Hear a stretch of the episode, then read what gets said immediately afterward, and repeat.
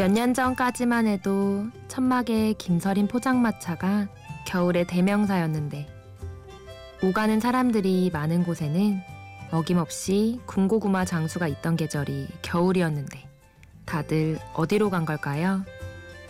뜨끈한 어묵 국물로 속을 달래던 그때처럼 추운 겨울 오늘은 제가 여러분들을 따뜻하게 위로해 드릴게요.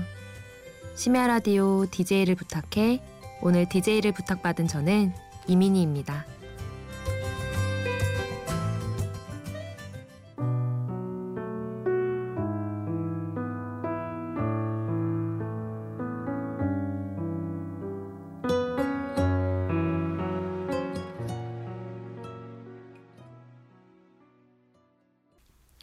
첫곡 조규만의 다 줄 거야였습니다. 제가 이 곡을 첫 곡으로 고른 이유는 간단해요. 서글픈 우리의 지난 날들을 서로가 조금씩 감싸줘야 해. 난 내게 너무나도 부족하지만 다 줄 거야 내 남은 모든 사랑을 이라는 가사 때문이에요. 제가 여러분을 조금씩 따뜻하게 토닥토닥 제 사랑 나눠드리려고요. 안녕하세요. 제 이름은 이민희. 거꾸로 해도 이민희. 끝말잇기를 밤새도록 해도 가능한 참 특별하죠. 특별한 이름처럼 특별한 한 시간 여러분과 함께하고 싶은 넘버원 or only원 꿈꾸는 이민희입니다. 노래 한 곡 듣고 와서 계속 이야기 나눌게요. 음란소년 이어폰을 나눠 끼고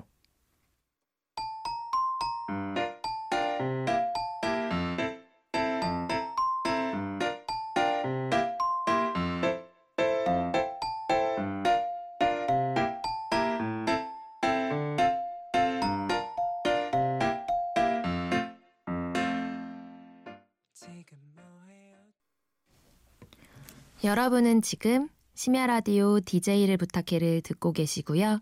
저는 이민희입니다. 듣고 오신 곡은 음란소년의 이어폰을 나눠 끼고인데요. 지금 우리 이어폰을 나눠 끼고 있는 거 맞죠? 저랑 하는 한 시간. 아마도 우리는 항상 혼자 했던 이야기들을 함께 나눠보고자 합니다. 2016년이 시작하고 새해 결심 잘 이뤄주시고 계신가요? 벌써 다이어리를 잃어버리신 건 아니시죠? 저의 새해 결심은 반드시 들어가야 하는 다이어트인데요.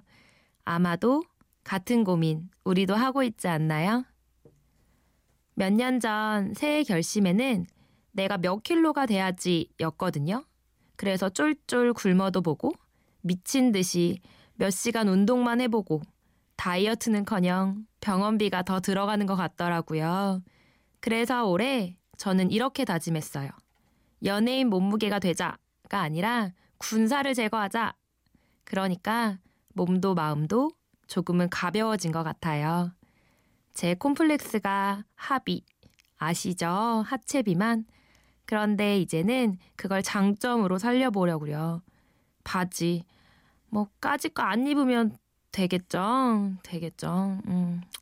사실 그래서 오히려 레깅스를 더 좋아해요. 그냥 드러내니 나도 당당해지고 그래서 시선이 부끄럽지 않더라고요. 부끄러움은 여러분의 몫이에요. 자, 선물입니다. 옷장에 살 빼면 입어야지 하는 옷들 다들 조금씩 갖고 계시죠? 저는 조금 많이 갖고 있었어요. 내 생에 가장 예쁠 때의 몸매 바지를 입겠다고 가지고 있었는데 과감하게 버렸습니다. 쌓아두는 것만큼 무거워지는 건 없더라고요. 올해는 조금 가볍게 살아보려고요.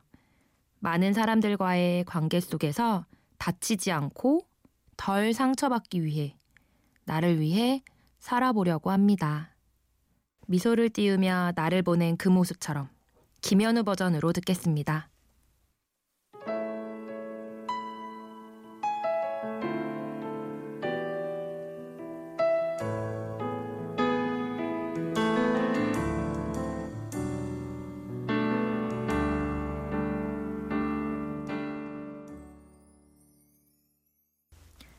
듣고 오신 곡은 미소를 띄우며 나를 보낸 그 모습처럼 김현우 버전으로 들었습니다. 날 위해 울지 말아요. 절대 날 위에 우는 일은 없었으면 좋겠습니다. 저는 학교에서 일하고 있습니다. 아이들이 가장 싫어하는 학생부 선생님이죠. 그런데 아이들이 가장 많은 고민거리가 무엇인 줄 아세요? 사랑하고 싶어요. 예요. 자꾸만 사랑에 실패해요. 외모 때문일까요? 몸매 때문일까요? 중학생도 하는 고민. 지금 듣고 계신 여러분도 하고 계시죠? 저도 하고 있답니다. 모든 사람은 사랑하고 사랑받고 싶어 하는 것 같아요.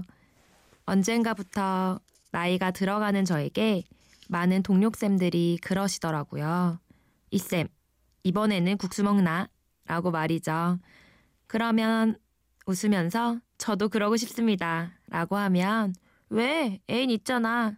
라고 하시는데 제가 애인이 없네요.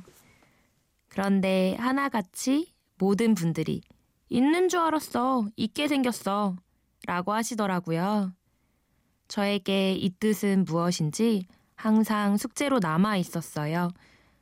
돌아보면 제가 제일 많이 하는 말이 제가 할게요. 괜찮아요.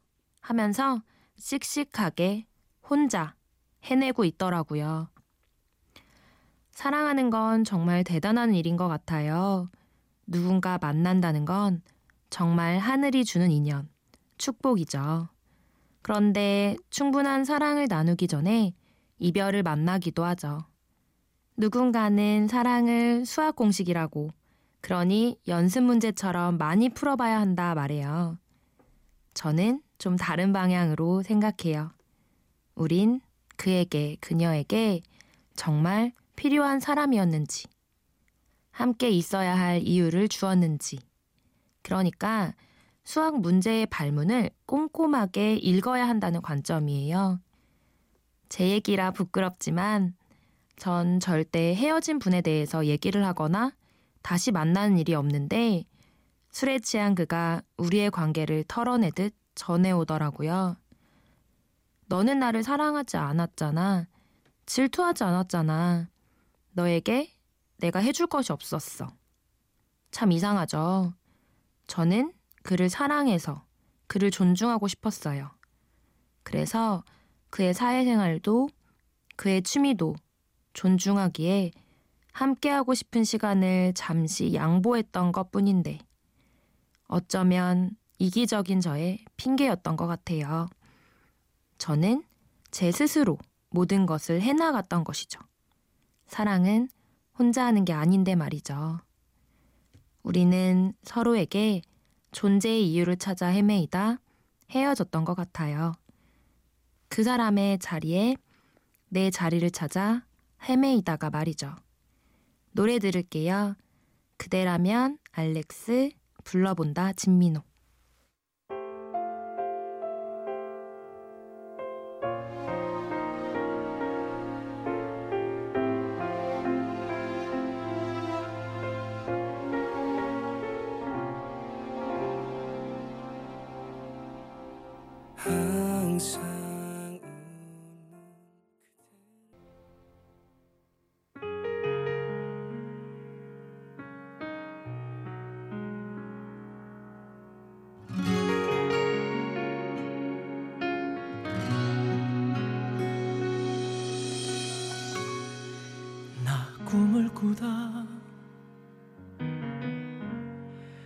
가끔씩 눈을 뜰 때면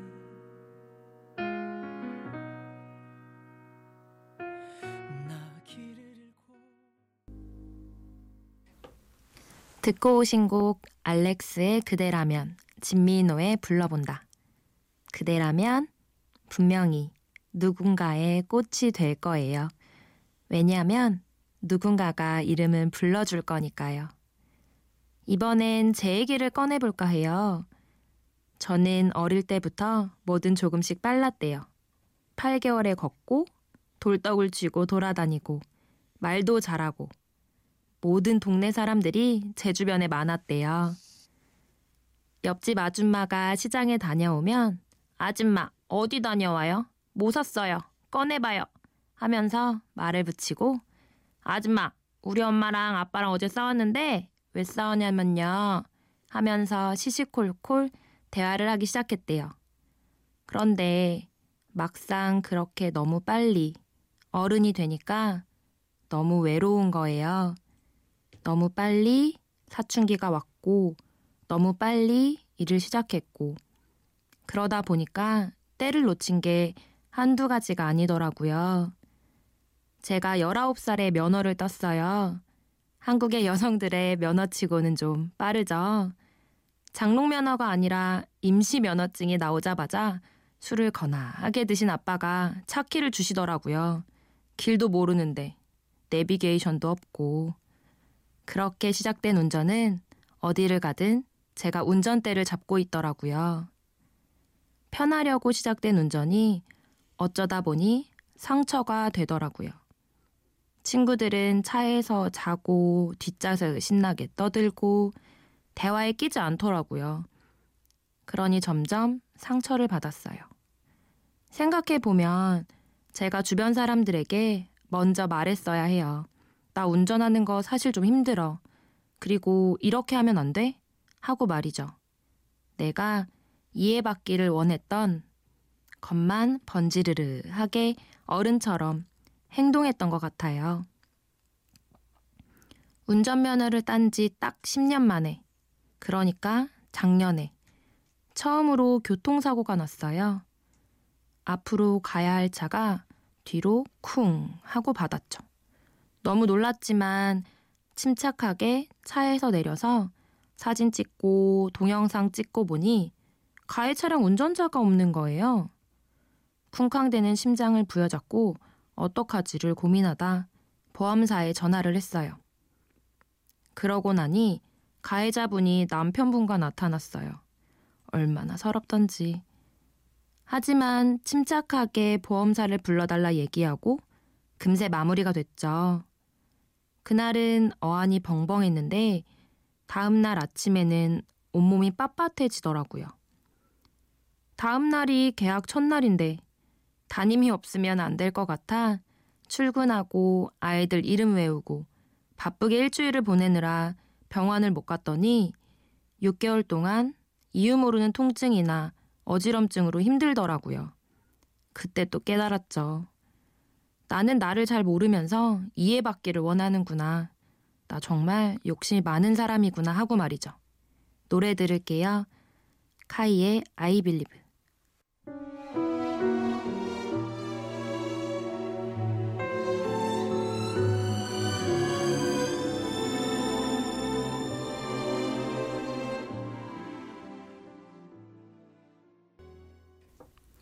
여러분은 지금 심야 라디오 DJ를 부탁해를 듣고 계시고요.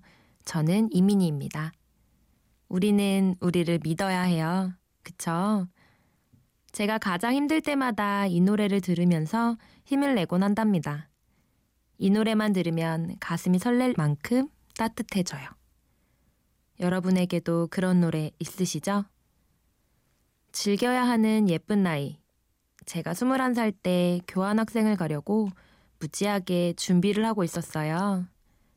그런데 30년 동안 공직에서 지각 한 번 안 하신 아빠가 회사를 결근하게 된 거예요. 저녁엔 괜찮았는데 아침이 되니 아빠가 휠체어를 타고 지팡이를 짚고 정말 불과 몇 시간 만에 이루어진 일이었죠. 급하게 운전해서 아빠를 모시고 큰 병원에 갔는데 그때 알았어요. 우리 아빠가 아플 수 있다는 걸.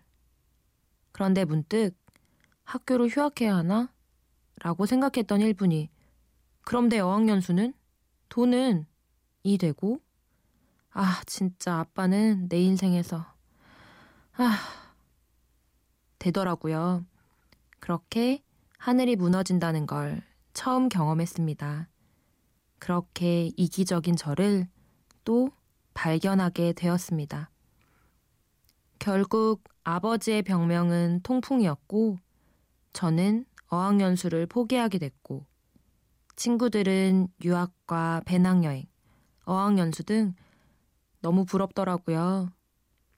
그때 너무 힘들어서 편지로 구구절절 일기 쓰듯 군대에 있는 친구에게 보냈습니다. 참, 저도 황당하죠? 속상한 마음을 일기 쓰듯 써내려 간 것 같아요. 아마 친구는 들어줄 것이라 확신이 있었나 봐요. 그런데 그 친구가 전화가 와서 그러더라고요. 야, 네가 정말 원하는 게 뭐야? 저는 작게 국어교사라고 대답했고, 아, 그럼 합격하고 가. 방학에 가란 말이야. 왜 남들 하는 거 다 따라하려고 해? 따라하려다가 걷지도 못하게 가랑이 찢어진다. 부모님 아플 때 곁에 있어. 후회하지 않게. 지금은 유부남이 됐지만 21살에 가장 큰 위로가 됐네요. 들어준다는 것, 외면하지 않는다는 것 말이죠. 맞아요. 전 저의 능력을 믿지 못했기 때문에 방황한 건 아니었나 반성해 봅니다. 이 말을 들은 이후에 아빠를 원망해 본 적이 없어요. 노래 들을게요. 015B의 잠시 길을 잃다.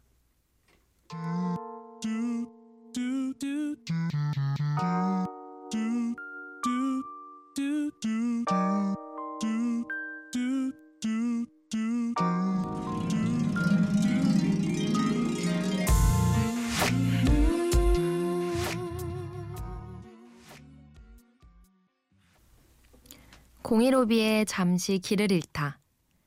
그래요. 우리는 잠깐 길을 잃었고 방향을 바꿀 거냐 신호등에 지나갈 거냐의 문제에 직면하지만 가장 중요한 건 길을 걸어가야 한다는 겁니다. 때로는 쉼표에 집중하며 음표를 볼 필요가 있는 거니까요. 제자들이 그런 말을 많이 하더라고요. 전 꿈이 없어요. 전 뭐 해야 할까요? 부모님의 꿈은 공무원이에요. 그런데 전 그거 하기 싫어요. 그럴 때마다 제가 제일 많이 하는 말은 지금 어린 너에게 꿈이 없는 건 그럴 수 있다. 하지만 꿈이 없다고 좌절하는 내 삶은 너무 슬프다. 안전제일이라는 표지판 밑에 서 있는 삶의 방향을 잃어버린 한 번의 실수가 평생을 좌우할 수도 있는 우리의 삶. 그런데 꿈이 있어서 오히려 안전제일로 간다면 사실 그건 공사장과 다름이 없잖아요. 지금 제가 꿈을 갖기까지 분명히 많은 과정을 거쳐왔는데요. 저는 어릴 때부터 발레리나가 꿈이었어요. 사실 엄마는 제가 한국무용가가 되길 바라셔서 무용학원에 보내셨는데 말이죠. 그런데 집안의 가세가 기울었고 부상을 얻게 되어 그 꿈은 좌절됐죠. 그전엔 무용에 미쳐서 공부를 안 했고, 무용이 끝나니 인생에 재미가 없으니 당연히 공부를 안 했죠. 그렇게 노는 언니가 되면서 저는 항상 침묵했어요. 그냥 내 말을 들어줄 사람이 없다고 생각했고, 그 사람의 말을 믿고 싶지도 않았거든요. 그런데 중3 때 담임 선생님만 딱 그 믿음을 보여주셨고, 그래서 저도 방황하는 친구들이 믿고 다닐 수 있는 공간이 학교였으면 해서 학교에 있게 됐죠. 그때부턴 한 방향으로 쭉 갔냐고요? 아니요. 교사라는 직업을 갖도록 확신이 든 건 정말 많은 부딪힘이 있었기 때문이었어요. 그러니까 해외 봉사도 해보고 회사 인턴도 해봤고 모든 여성의 로망인 승무원 시험도 보고 은행 시험도 보고 그런데 딱 합격하고 나서 그런 생각이 들었어요. 그래, 내 능력 테스트 여기서 오케이. 해보고 나니까 후회하지 않더라고요. 그런데 우린 지금 해보지도 않고 후회하는 것 같아요. 아차, 승무원 시험 볼 때 암리치라는 걸 재는데요. 팔을 쭉 뻗어서 그 길을 재는 거예요. 근데 제 키에 비해 팔이 짧더라고요. 나중에 아빠에게 이 얘기를 했더니 아빠가 웃으면서 아빠가 남들보다 팔이 좀 짧아 하더라고요. 노래 듣고 오겠습니다. 제2의 가슴에 누가 살아요.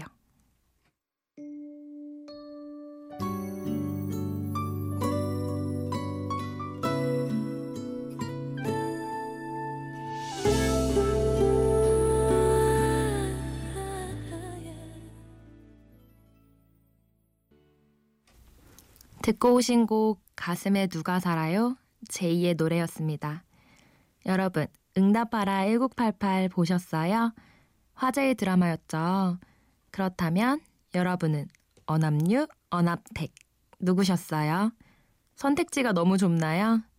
도롱뇽과 선우까지 선택지에 넣을까요? 저는 정한이 아버지요. 너무 뜬금없나요? 우리 미란이를 위해서라면, 가족을 위해서라면 항상 웃음을 유지하는, 노력하는 남자.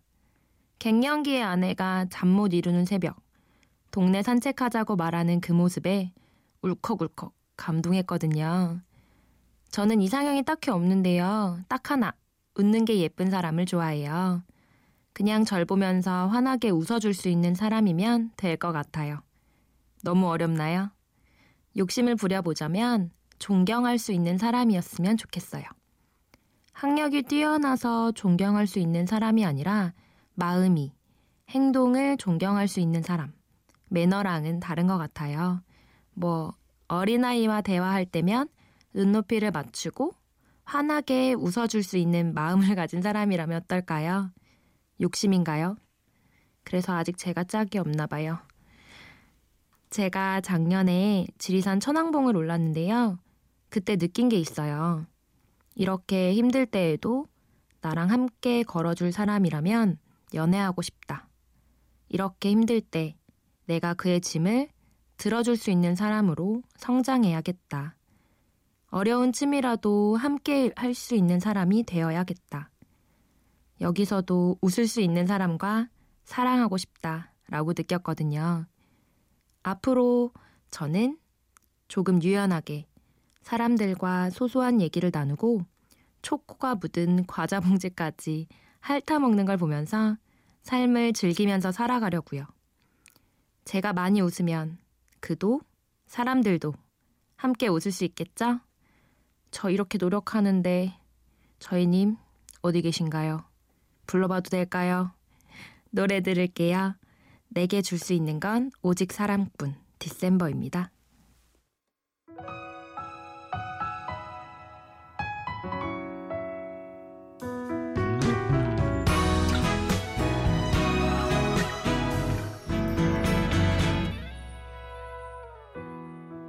표정 없는 세월을 보면 흔들리는 너에게 언제든 내게